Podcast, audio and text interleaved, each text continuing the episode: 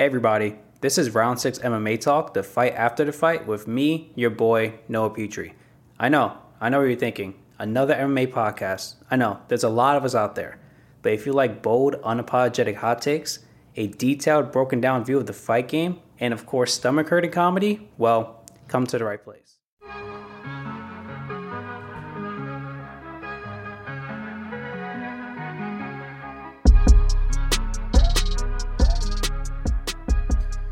What's going on, everyone? It is episode 25 of the MMA Talk Fight After the Fight with me, your boy Noah Petrie, R6 MMA Talk.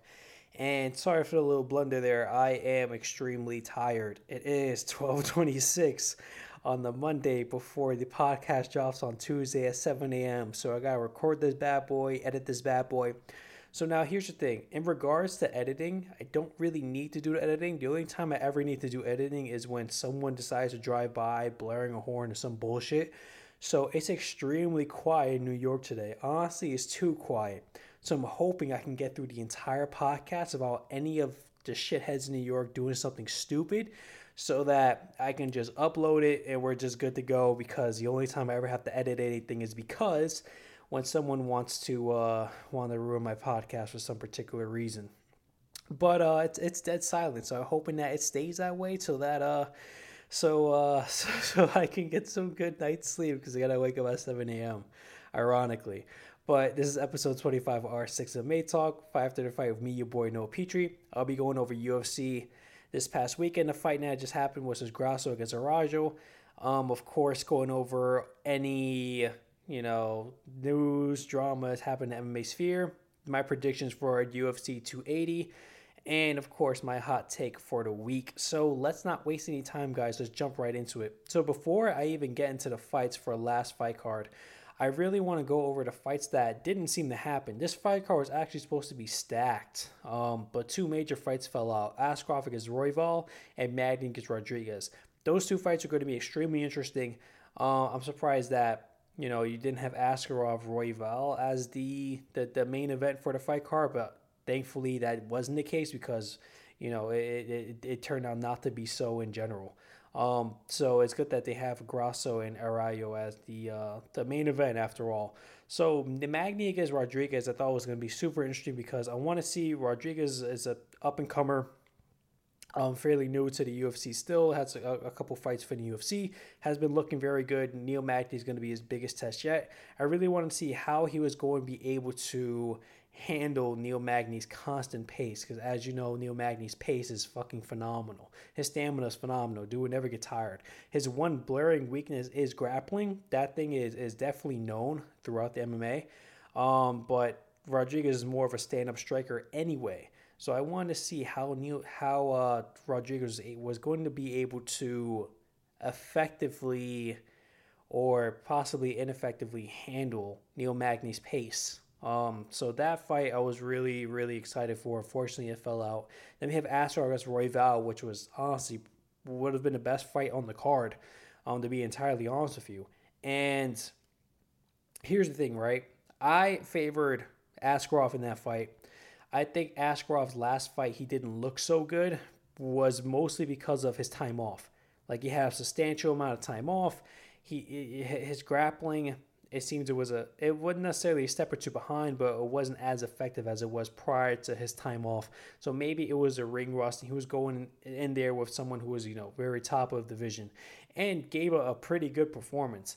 Um, but I thought going into this fight against Royval that we were going to see you know the best that that Askarov has. But unfortunately, when it comes to Askarov and his career, man, it's been really up and down. It's been really up and down. It's been you know fight cancellations, missing weight, pulling out for injury, having a two year time off. Like it's been constantly up and down, man.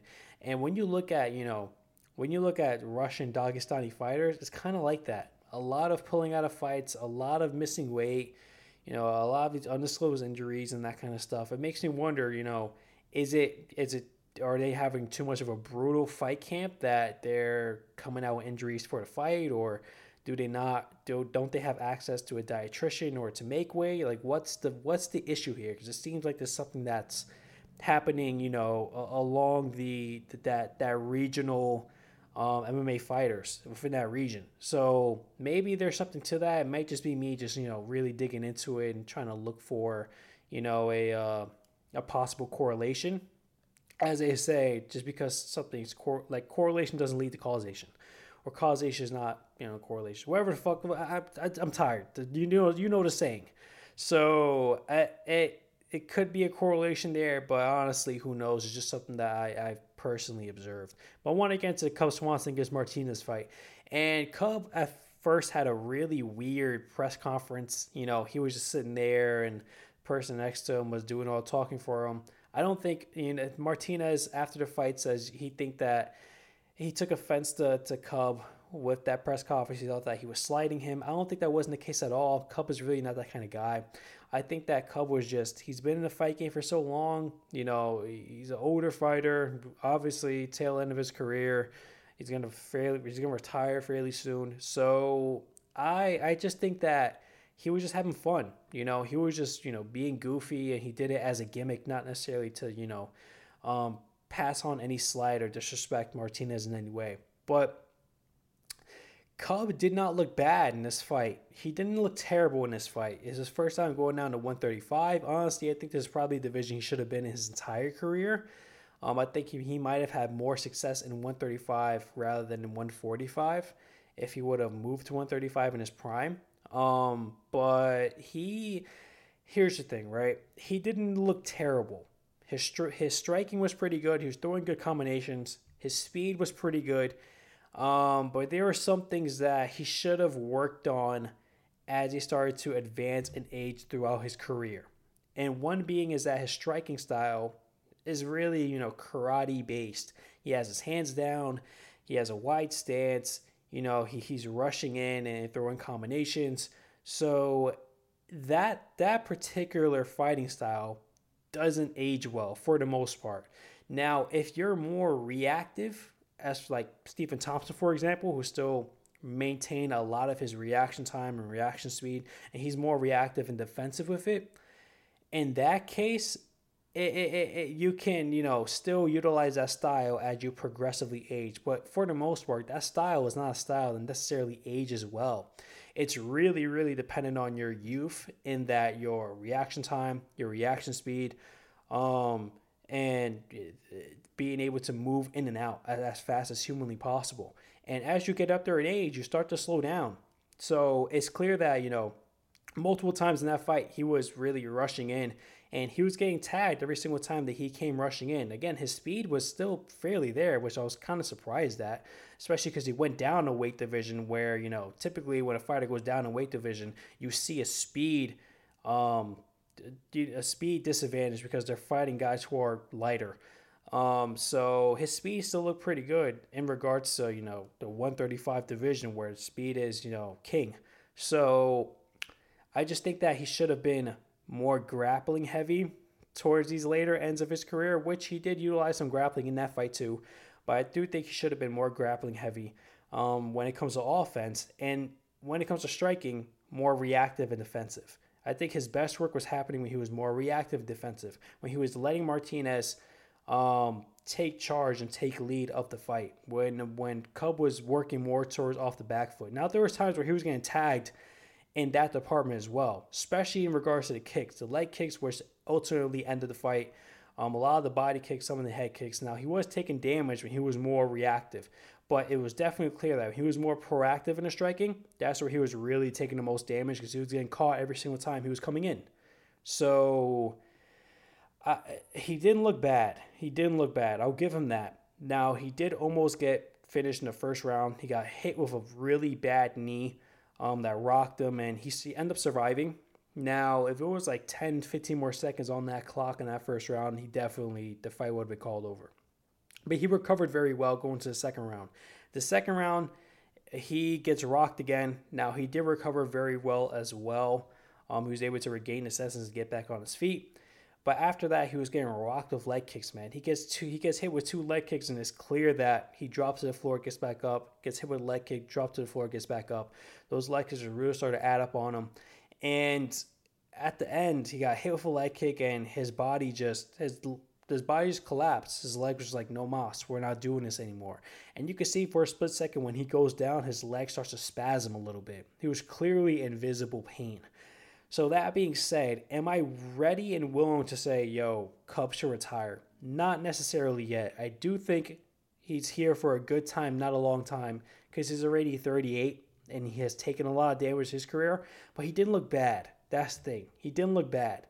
When we when I see a fighter who I think should personally retire is when they're getting knocked the fuck out and they're older in age or they're just not throwing anymore like Tyron Woodley and he's also older in age. So the fact that Cub still looked alive and active in this fight and looked pretty good, but clearly, you know, age has caught up to him. He's not the same fighter he was before and he did suffer a fairly bad TKO loss in this one. I would say Cub should do one more. Do one more against an up and coming fighter. If you lose to up and coming fighter, like have Cub fight like a Adrian Yanez. And that's such bad freaking this such bad uh bad matchmaking for Cub Swanson because Adrian Yanez is a fucking amazing fighter. But have him fight someone like that, for example. Someone who's up and coming. And if he loses that one in a similar fashion, then I think it's time to to hang it up. But all in all, I wouldn't say he looked terrible. Um, but it's clear that his best days are definitely behind him. Now I want to go into the main event, Grasso Araujo. And the one of the first thing that popped out to me was how little leg kicks are actually happening in this fight. I thought that Araujo was gonna come in there and utilize more leg kicks for the fact that her background is in Muay Thai.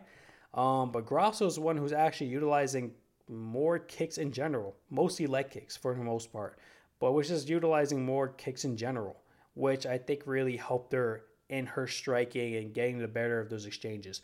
But four to five rounds, the duration of five rounds, Grasso just got the better in all the exchanges. Grasso has more of a boxing background. Araujo has more of a Muay Thai background. Araujo also has a really good ground game submission wise.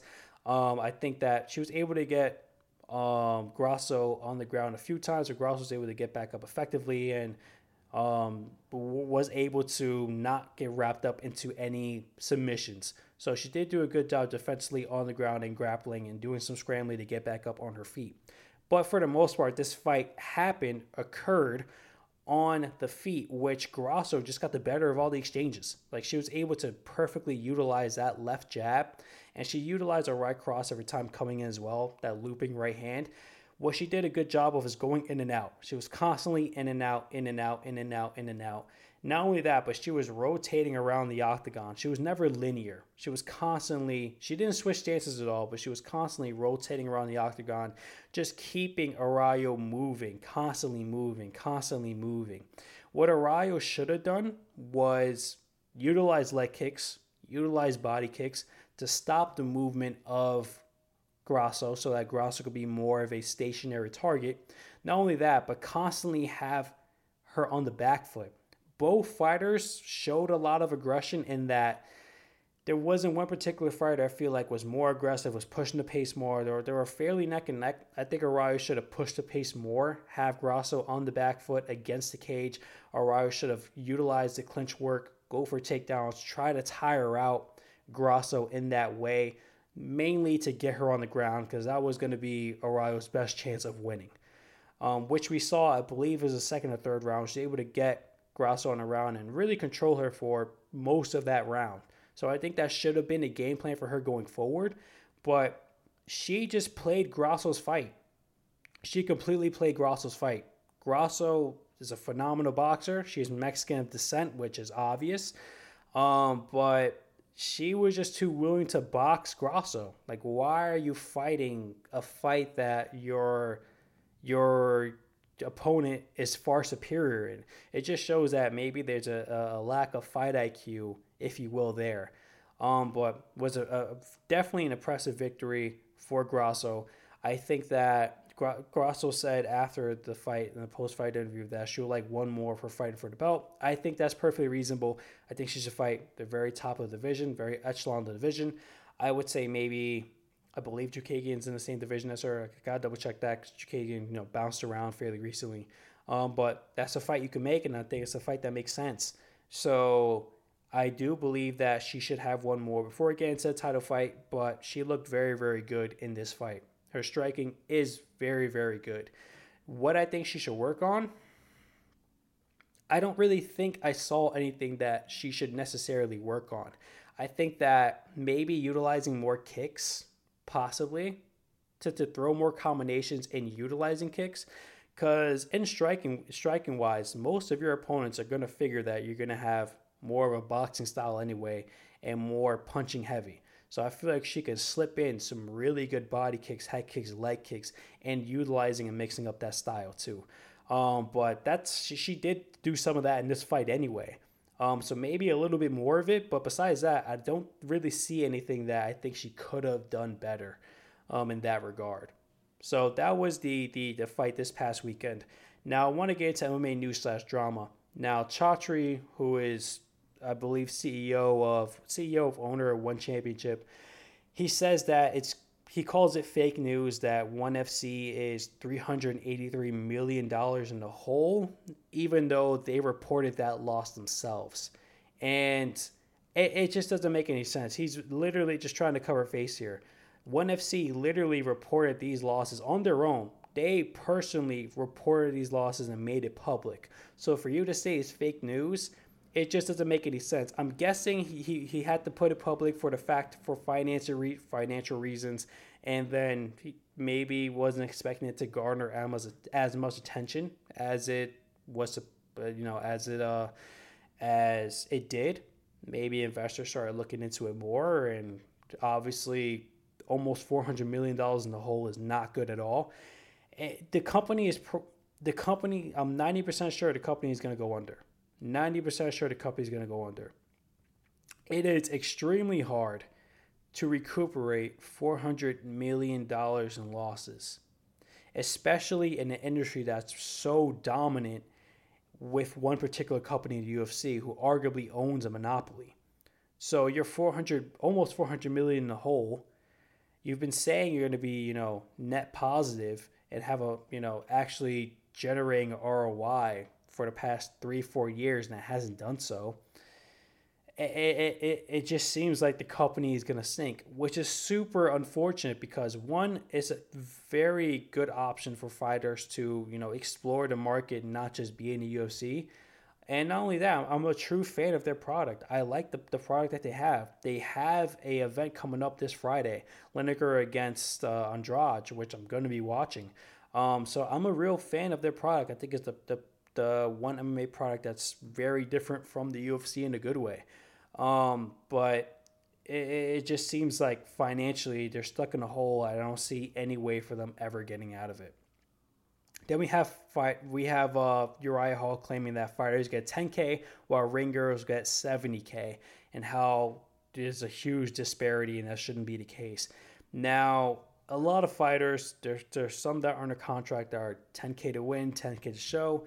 20k to win, 20k to show, 30k to win, 30k to show. That's generally, for the most part, for most fighters um, that are in the UFC, that's their pay. So the UFC is technically supposed to guarantee you three fights a year.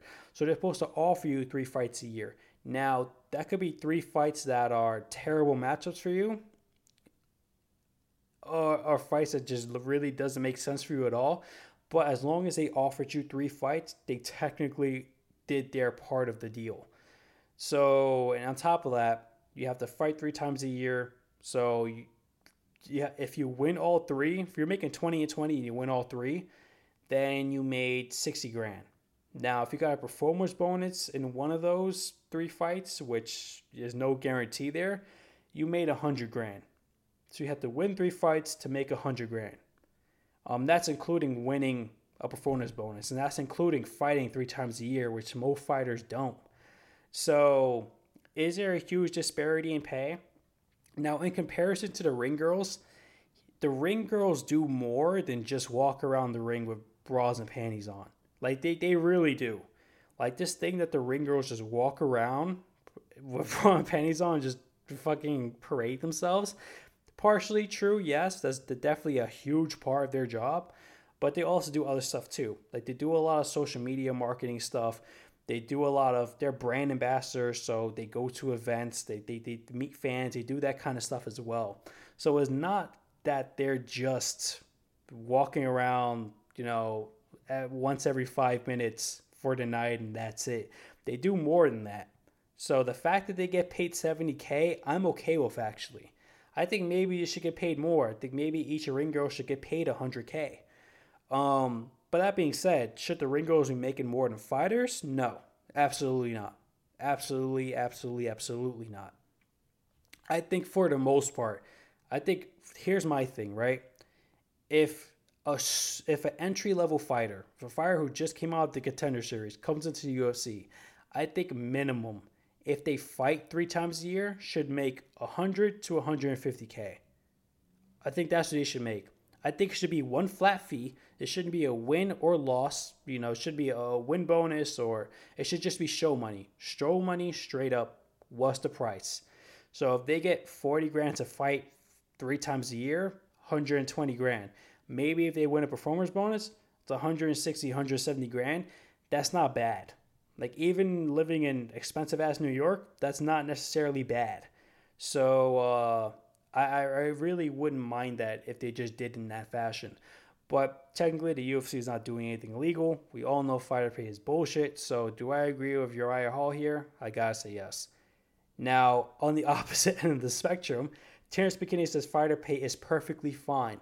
Now, he's saying that a lot of people don't know these, you know, a lot of these people who are saying about fighter pay, they don't know the financials, you know, they don't know the bonuses, the back end money, you know, the, the that kind of stuff, the stuff that's not reported, which is technically illegal because the UFC has to report every single um, dollar that they give to the fighters. It, doing so is literally against the law, so uh, that's not good. But um, do, am I saying it doesn't happen? It probably does, to be honest with you.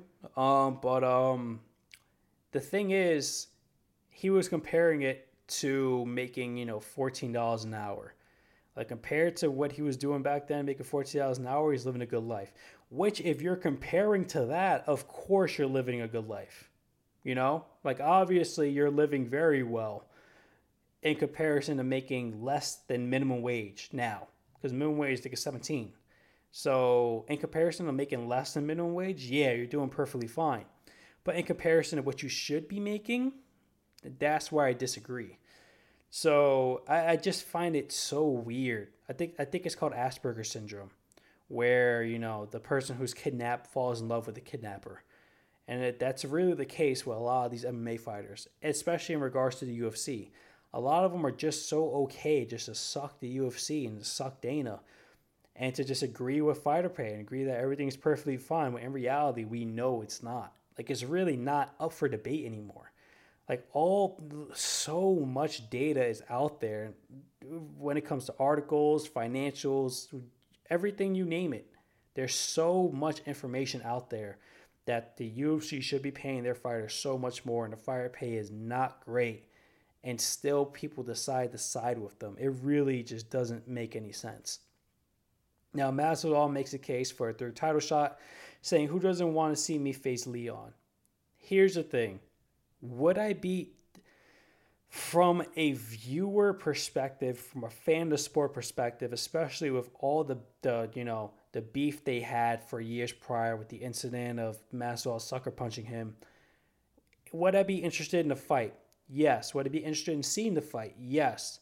Do I think it should be a title shot? No. I think one, that punch happened when 2018. We're about to be in 2023.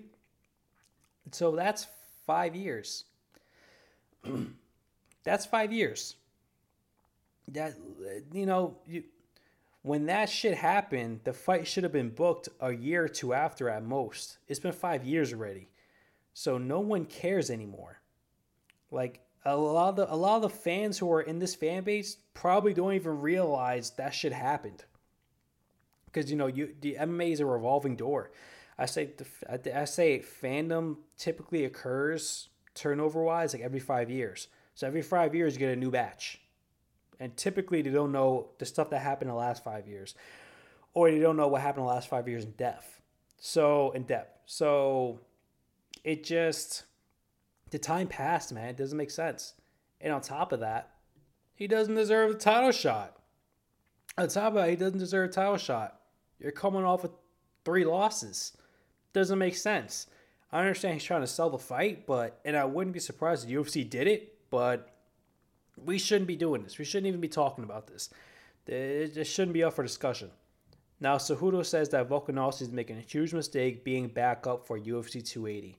Now, he goes on to explain that he's the number one pound for pound fighter in the world. There's no reason why he's doing a backup fight for a title shot. He's like, you're going to get a title shot anyway. So why are you putting yourself in a predicament that you don't know and the outcome that you are the backup fighter who you would face? Maybe you face Oliveira. Maybe you face Islam. You don't have a proper training camp for either of them. So you're kind of setting yourself up for failure there. Not only that, but you're making yourself look bad being a pound for pound number one in the sport and taking a backup fight. So imagine Canelo doing that in boxing, which all valid points. I get all of it. I do respect Volkanovski putting himself out there to be the backup fighter in a title fight, just so, you know, because he's trying to pursue greatness. So he has my respect in, respect in that regard. But I do agree with Cejudo here. I think that it doesn't put him in the best situation um, as far as his reputation and being the, the number one for pound fighter in the world. He was definitely going to get the title fight anyway. It'll be more beneficial to him to have a fight camp knowing who he's going to fight and not just, you know, on that day, you, you could be fighting either Charles Oliveira or Islam, which you wouldn't be prepared for either of them because both fighters have very different fighting styles. So I do agree with Cejudo here. I don't always agree with Cejudo, but I do agree with Cejudo here.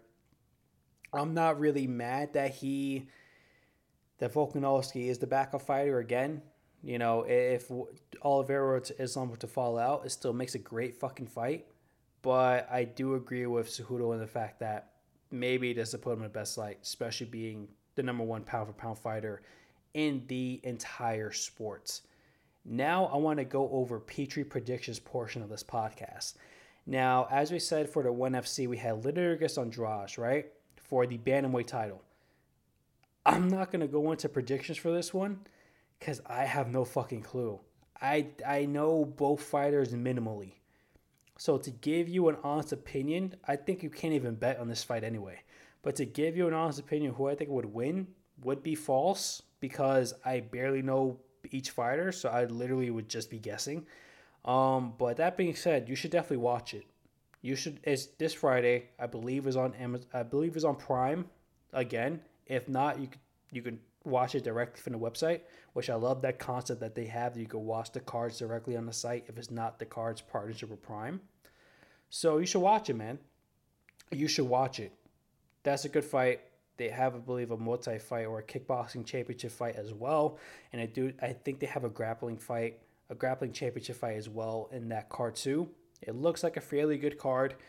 I think it should definitely be watched. Of course, it's going to get overshadowed by UFC 280, but it's another card that's not bad, so why not watch it?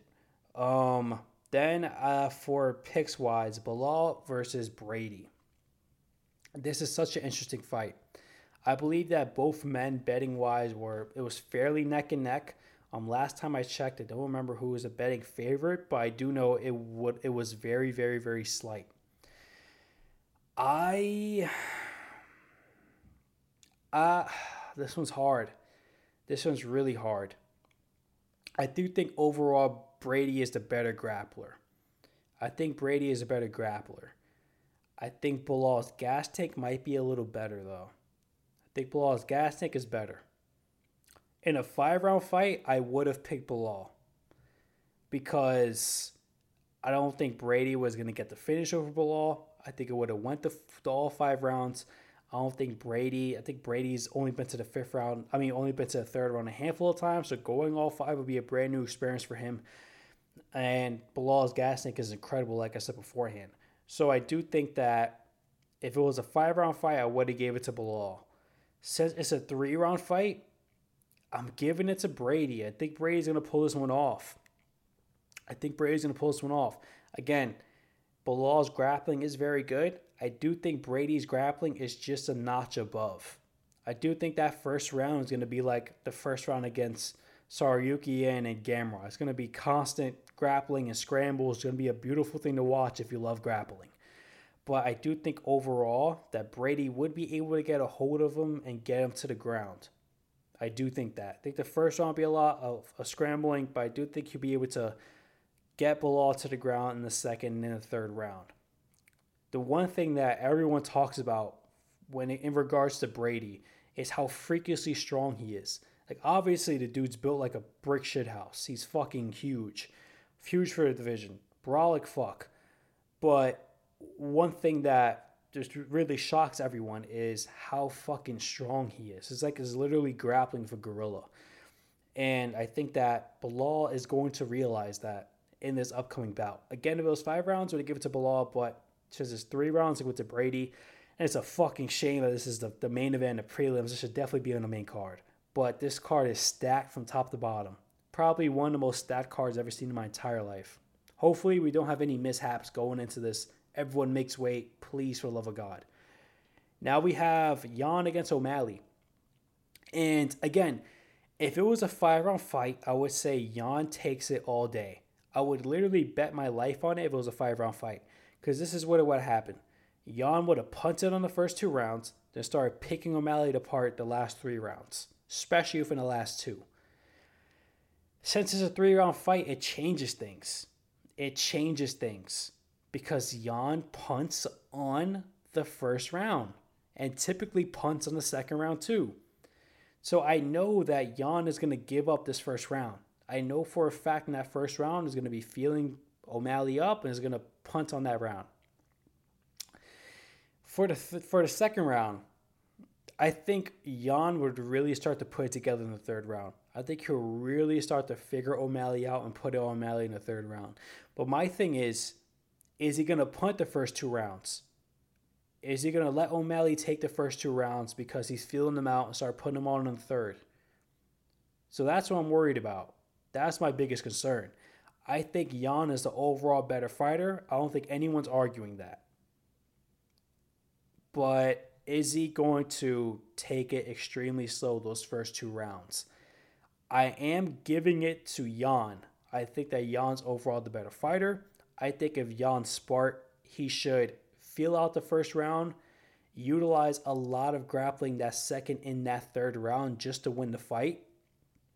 But I can see O'Malley taking this one too. The I don't think O'Malley's gonna. I don't think O'Malley's gonna finish Yan.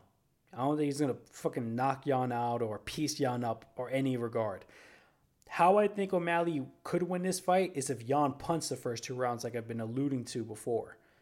But I do think that Yan is not going to do that. He has very good fight IQ.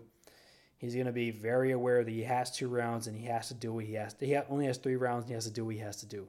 So I give it to Yan. Now we have Sterling as Dillashaw. And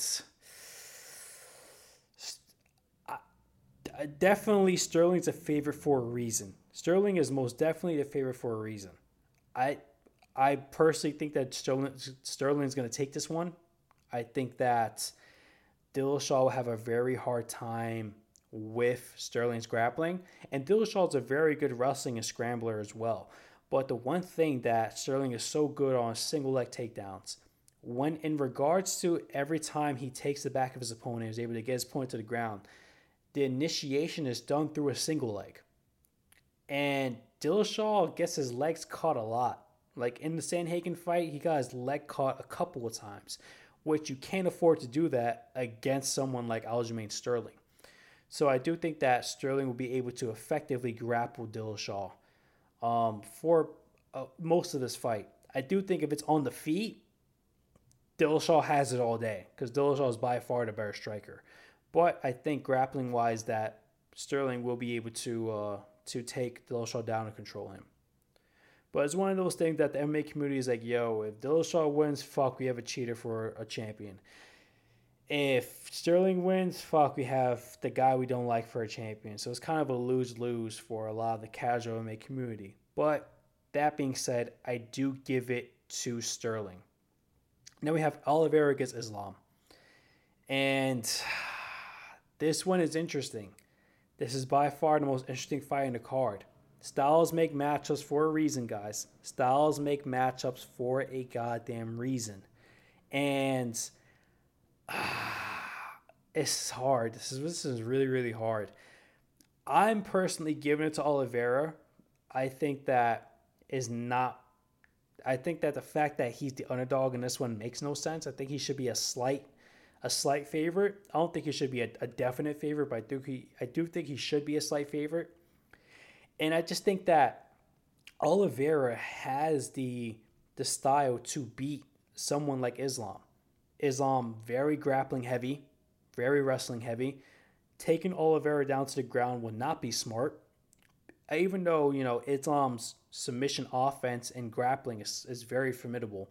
But to put yourself in a situation that you're wrestling someone who literally has the most submissions in UFC history, it's just not the smartest move to do. Not saying that Islam can't pull it off. I think his skill set can definitely, definitely prove that he can pull it off. But fight IQ wise is not the best best way to go. So that leads you to striking.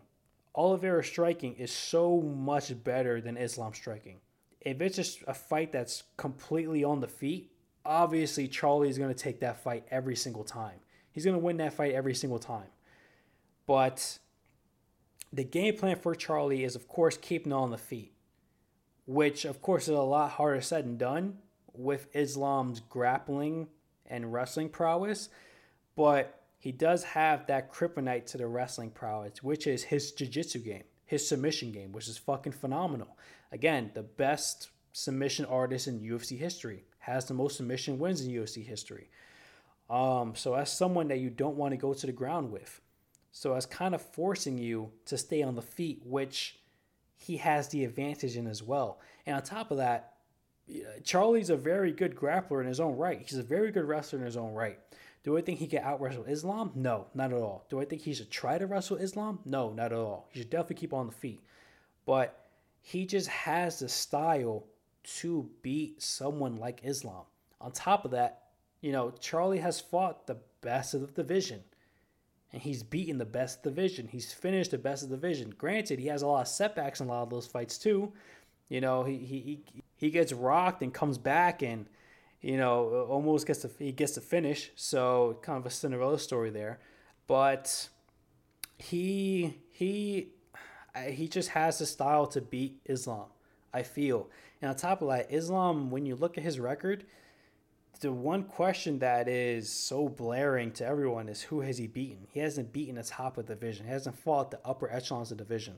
Not saying he can't beat him. I think he has a skill set to beat almost all of them, but you know, that's the one big criticism on Islam as well. And on top of that, it's the mental fortitude.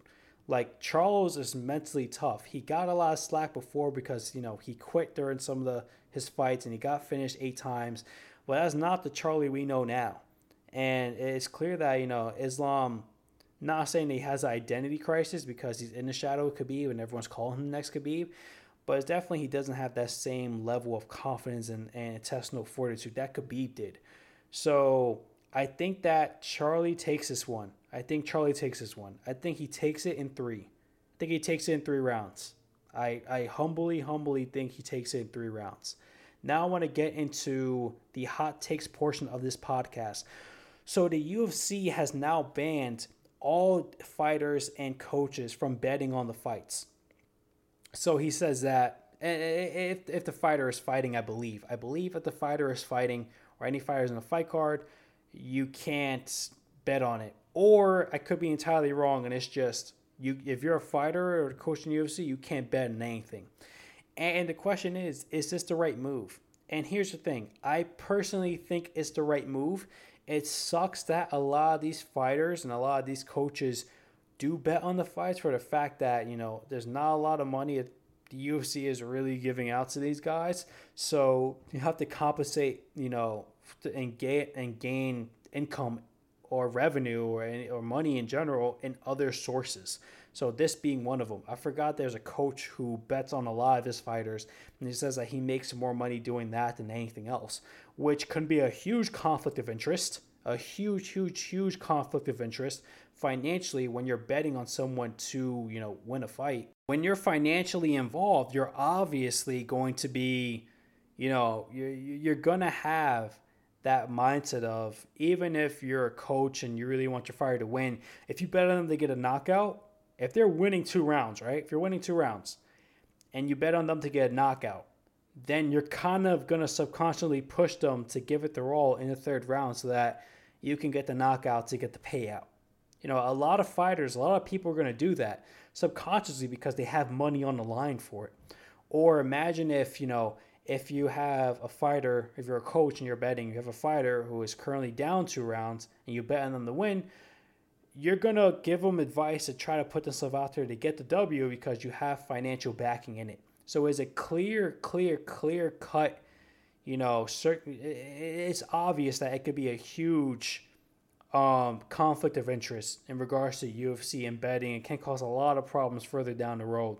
So I do think it's the right choice, but it sucks that the fighters are and the coaches are using losing a revenue source, if you will. So I do think that overall it's the right choice and the right thing to make and the right thing to do, but kind of sucks because ain't a lot of money being made for most people in the MMA game. So that is episode 25 of R6 MMA Talk, the fight after the fight. You can find me on Instagram, Noah underscore A underscore Petrie, or find me on Twitter at Noah Petrie R6. Of course, you can find this podcast on Spotify, Apple Music, Amazon Music, um, iHeartRadio, and basically all the major podcasting platforms. But I'll talk to you next week, guys. I hope you have a good week and enjoy the fights. Peace out.